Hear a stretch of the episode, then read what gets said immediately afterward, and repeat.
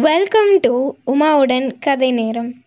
இது பதுமைகள் சொல்லும் விக்ரமாதித்தன் கதைகள். கேட்டு மகிழுங்கள். வணக்கம். நான் உமா பேசுறேன். கிழட்ட ஆண்டி பண்டார வேஷத்துல இருக்கும் விக்ரமாதித்ய ராஜா குணபதி சார்பா பேசா மடந்தைய பேச வச்சு திருமணம் செஞ்சுக்கிறதுக்காக வீமாபுரி நகரத்துக்கு வர்றாரு. வாங்க தொடர்ந்து கேட்போம் பேசா மடந்தையின் கதை. வீமாபுரி நகரத்துக்கு நடுவுல இருந்த பேசா மடந்தையோட அரண்மனை கோபுரங்கள் கண்டம் பறிக்குது. அதை பார்த்து ரசிச்சுக்கிட்டு கடைவீதிக்கு வர்ற விக்ரமாதித்ய ராஜா முன்னாடியே அந்த நகரத்துக்கு வந்திருக்கிற பட்டிய பார்க்குறாரு செய்கை மூலம் ஏதோ செய்தியும் தெரியப்படுத்துறாரு விக்ரமாதித்ய ராஜா. பிறகு நகரத்துக்கு வெளியில் இருக்கிற சத்திரத்துக்கு வந்து தன்னோட வந்த வீரர்கள் சேனைகள் எல்லாத்துக்கும் செலவுக்கு பணம் கொடுத்து தன்னை ஒரு மாசத்துக்கு தேட வேண்டான்னு சொல்லிடுறாரு. தன்னோட வேஷத்தை கலைச்சிட்டு சுய ரூபத்தில் போய் பட்டியை பார்க்குறாரு பட்டி ஒரு பாட்டியோட வீட்டில் தங்கியிருக்காரு. அந்த பாட்டி கிட்ட விக்ரமாதித்ய ராஜாவை தன்னோட சகோதரன்னு அறிமுகப்படுத்தி வைக்கிறாரு. சாப்பாடு முடிஞ்சு இலைப்பாரிட்டு இருக்கையில் ரெண்டு பேரும் ஆயிரம் பொற்காசுகளை எடுத்து அடுக்கி வச்சுக்கிட்டு பேசிட்டு இருக்காங்க. இதை கவனிச்ச பாட்டி இந்த பணத்தை கொண்டு ஏதாவது வியாபாரம் செய்ய போறீங்களா? அப்படின்னு கேட்கவும் பட்டி பதில் சொல்கிறாரு என்னோட சகோதரன் பேசாமடந்தைய கல்யாணம் பண்ணிக்கிறதுக்காக ஆயிரம் பொண்ணை கணக்கிட்டு வைக்கிறாருன்னு சொல்றாரு. ஐயோ பாவமே அப்படின்னு சொன்ன பாட்டி கேளுங்கப்பா பிள்ளைகளே அந்த தந்திரக்காரி பேசாமடந்தைய கல்யாணம் செய்யணும்னு போய் மொட்டையான ராஜாக்கள் மெத்த உண்டு. அந்த கதியை நீங்களும் அடையணுமா அப்படின்னு பரிதாபப்பட்டு கேட்குறான் அதுக்கு பட்டி பதில் சொல்கிறாரு பேசா மடந்தையினோட வரலாறும் அவ அரண்மனையில் நடக்கிற விசித்திரங்களையும் தெரியப்படுத்தினா உங்களுக்கு புண்ணியமாக போகும்னு சொல்லவும் பாட்டி அதுக்கு பதில் சொல்கிறான் கேளுங்கள் மக்களே அந்த பேசா மடந்தையினோட கோட்டையிலிருந்து அரண்மனை வரைக்கும் ஏழு சுற்றுக்களில் பத்து வாசல் இருக்குது முதல் வாசலில் ஆராய்ச்சி மணி கட்டியிருக்கும். அதன் அருகில் கணக்கரும் இருப்பாங்க. மணி அடிச்சதும் அவங்க வந்து ஆயிரம் பொன் கேட்பாங்க. கொடுத்ததும் விருந்து வைப்பாங்க. அதுல வெந்த சோறும் வேகாத சோறும் உரித்த பழமும் உரியாத பழமும் கலந்திருக்கும். அந்த விருந்த சாப்பிட்டு முடிச்சதும் இரண்டாவது வாசலுக்கு போகணும். இப்படி ஒவ்வொரு வாசலை பத்தியும் என்ன நடக்கும்னு தெளிவாக எடுத்து சொல்கிறாங்க பாட்டி.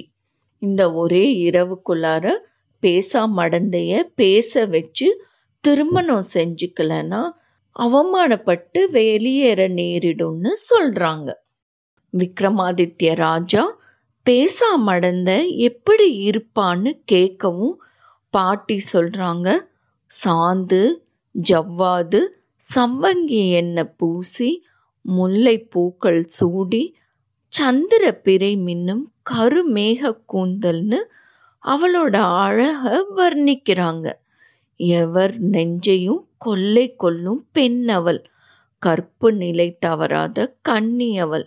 அது மட்டும் இல்ல அரும்பெரும் நூல்களையெல்லாம் ஆராய்ந்து அறியும் அறிவாளியும் கூட அப்படின்னு பேசா மடந்தைய பத்தி அழகா சொல்றாங்க பாட்டி இதையெல்லாம் கேட்ட விக்ரமாதித்ய ராஜாக்கு பேசா மடந்தை மீது ரொம்ப பிரியம் ஏற்பட்டு அந்த இரவே அவளை திருமணம் செஞ்சுக்கிறதுக்காக வேதாளம் பட்டியோட புறப்படுறாரு.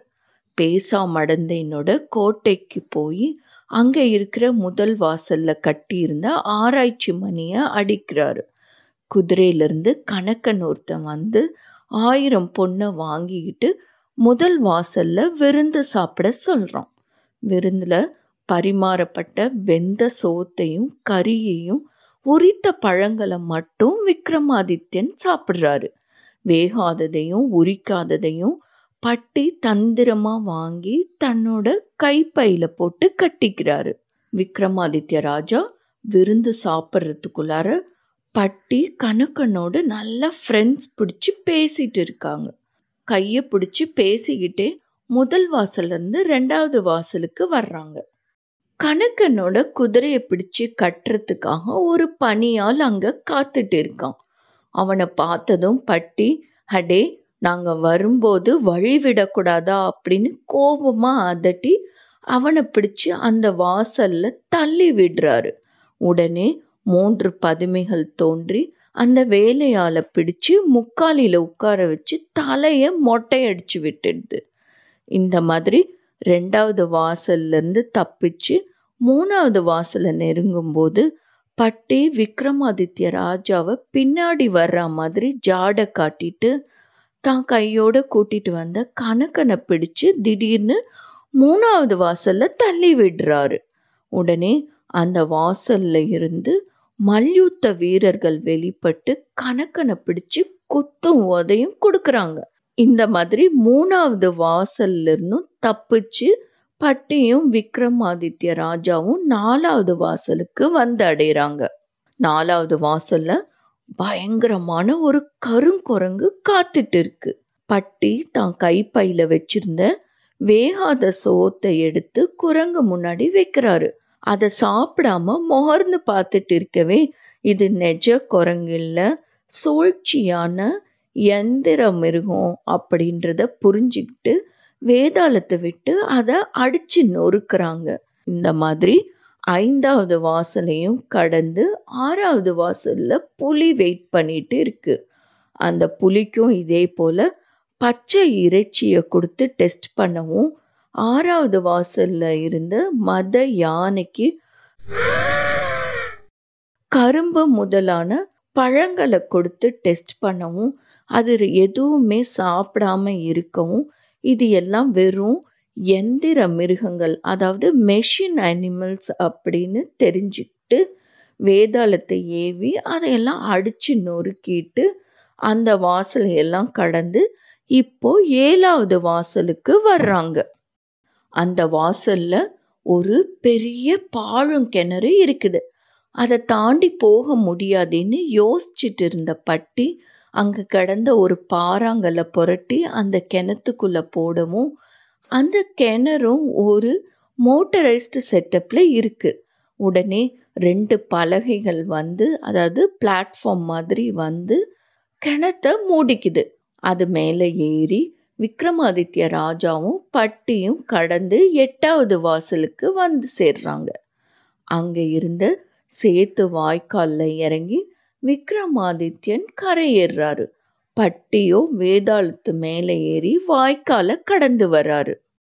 அங்கே இருந்த ஒரு ஓலை சுருளை எடுத்து விக்ரமாதித்ய ராஜா தன்னோட காலில் ஒட்டியிருந்த சேற்றையெல்லாம் வழிச்சு எடுத்துட்டு நத்தையோட்டில் கொஞ்சமாக தண்ணி இருக்குது அதை தன்னோட வஸ்திரத்தினோட முனையில் நினச்சி காலம் சுத்த செஞ்சுட்டு நத்தையோட்டில் அரைவாசி தண்ணீரை மிச்சமும் வச்சுட்டு அங்கிருந்து ஒன்பதாவது வாசலுக்கு வர்றாரு. ஒன்பதாவது வாசலில் ஒரு பளிங்கு மண்டபம் இருக்குது பேசாம அடந்தைய திருமணம் செஞ்சுக்கிறவங்க அந்த மண்டபத்தை கடந்து போகணும்.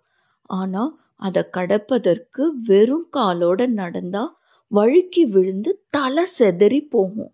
அதனால விக்ரமாதித்யன் வேதாளத்தை அனுப்பி மெழுகையும் நெருப்பையும் கொண்டு வர செய்கிறாரு நெருப்புல மெழுக காய்ச்சி உருக்கி அதை பாதத்துல தடவிக்கவும் அந்த பழுங்கு மண்டபத்தை கடந்து போறாரு. பட்டியோ பறக்கும் வேதாளத்து மேலே ஏறி அதை கடந்து பத்தாவது வாசலுக்கு வர்றாங்க. அந்த வாசல் மரண குகை போல ஆயிரம் கால் மண்டபம் ஒன்று இருக்கு. அது உள்ள கரு கும்முன்னு இருள் கவிழ்ந்து இருக்கு. கோணல் மானலா தூண்களும் வழி நேரா இல்லாம சரியா தெரியாமலும் இருக்கு. அதுல நடந்து போகும்போது தூண்ல இடிச்சுக்கிட்டா தலை மோதி செதறி போகவும் நேரிடும். இதை எப்படி கடந்து போறதுன்னு யோசிச்சுட்டு இருந்த பட்டி சொல்றாரு ராஜா நான் வேதாளத்து மேலே ஏறி வண்டு போல ரிங்காரமிட்டுக்கிட்டே இந்த மண்டபத்தை கடந்து போகக்கூடிய வழிய உளவு அறிஞ்சு சொல்றேன். நீங்க ரிங்கார சத்தத்தை கேட்டுக்கிட்டே அந்த வழியிலேயே நடந்து வாங்க அப்படின்னு சொல்றாரு. அதன் பிரகாரமே செய்யவும் விக்ரமாதித்ய ராஜா அந்த இருண்ட மண்டபத்தில் நுழைஞ்சு பலவாறு சுற்றி சுற்றி முடிவுல ஒரு சிறு வாசலுக்கு வர்றாரு. அங்க அந்த வாசலை திறந்து வெளியில வரவும் விசித்திர வினோதமான ஒரு வசந்த மண்டபம் தென்படுது. இப்படி பத்து வாசலையும் கடந்து வசந்த மண்டபத்துக்கு வர்ற விக்ரமாதித்ய ராஜா பேசாமடந்தைய பார்த்துடுறாரா? பேசாமடந்தைய திருமணம் செஞ்சுக்கிறாரா? இப்படியெல்லாம் யோசிச்சுட்டே இருங்க. இந்த கதையினோட தொடர்ச்சியை அடுத்த எபிசோட்ல சொல்றேன். கேட்டதற்கு நன்றி. Enjoy listening and subscribe to உமாவுடன் கதை நேரம் உங்களோட கமெண்ட்ஸை உமாவுடன் கதை நேரம் ஃபேஸ்புக் இன்ஸ்டாகிராம் அண்ட் ட்விட்டர் பேஜஸில் ஷேர் பண்ணுங்கள் அதோட லிங்க்ஸ் டிஸ்கிரிப்ஷன் பாக்ஸில் இருக்குது நன்றி.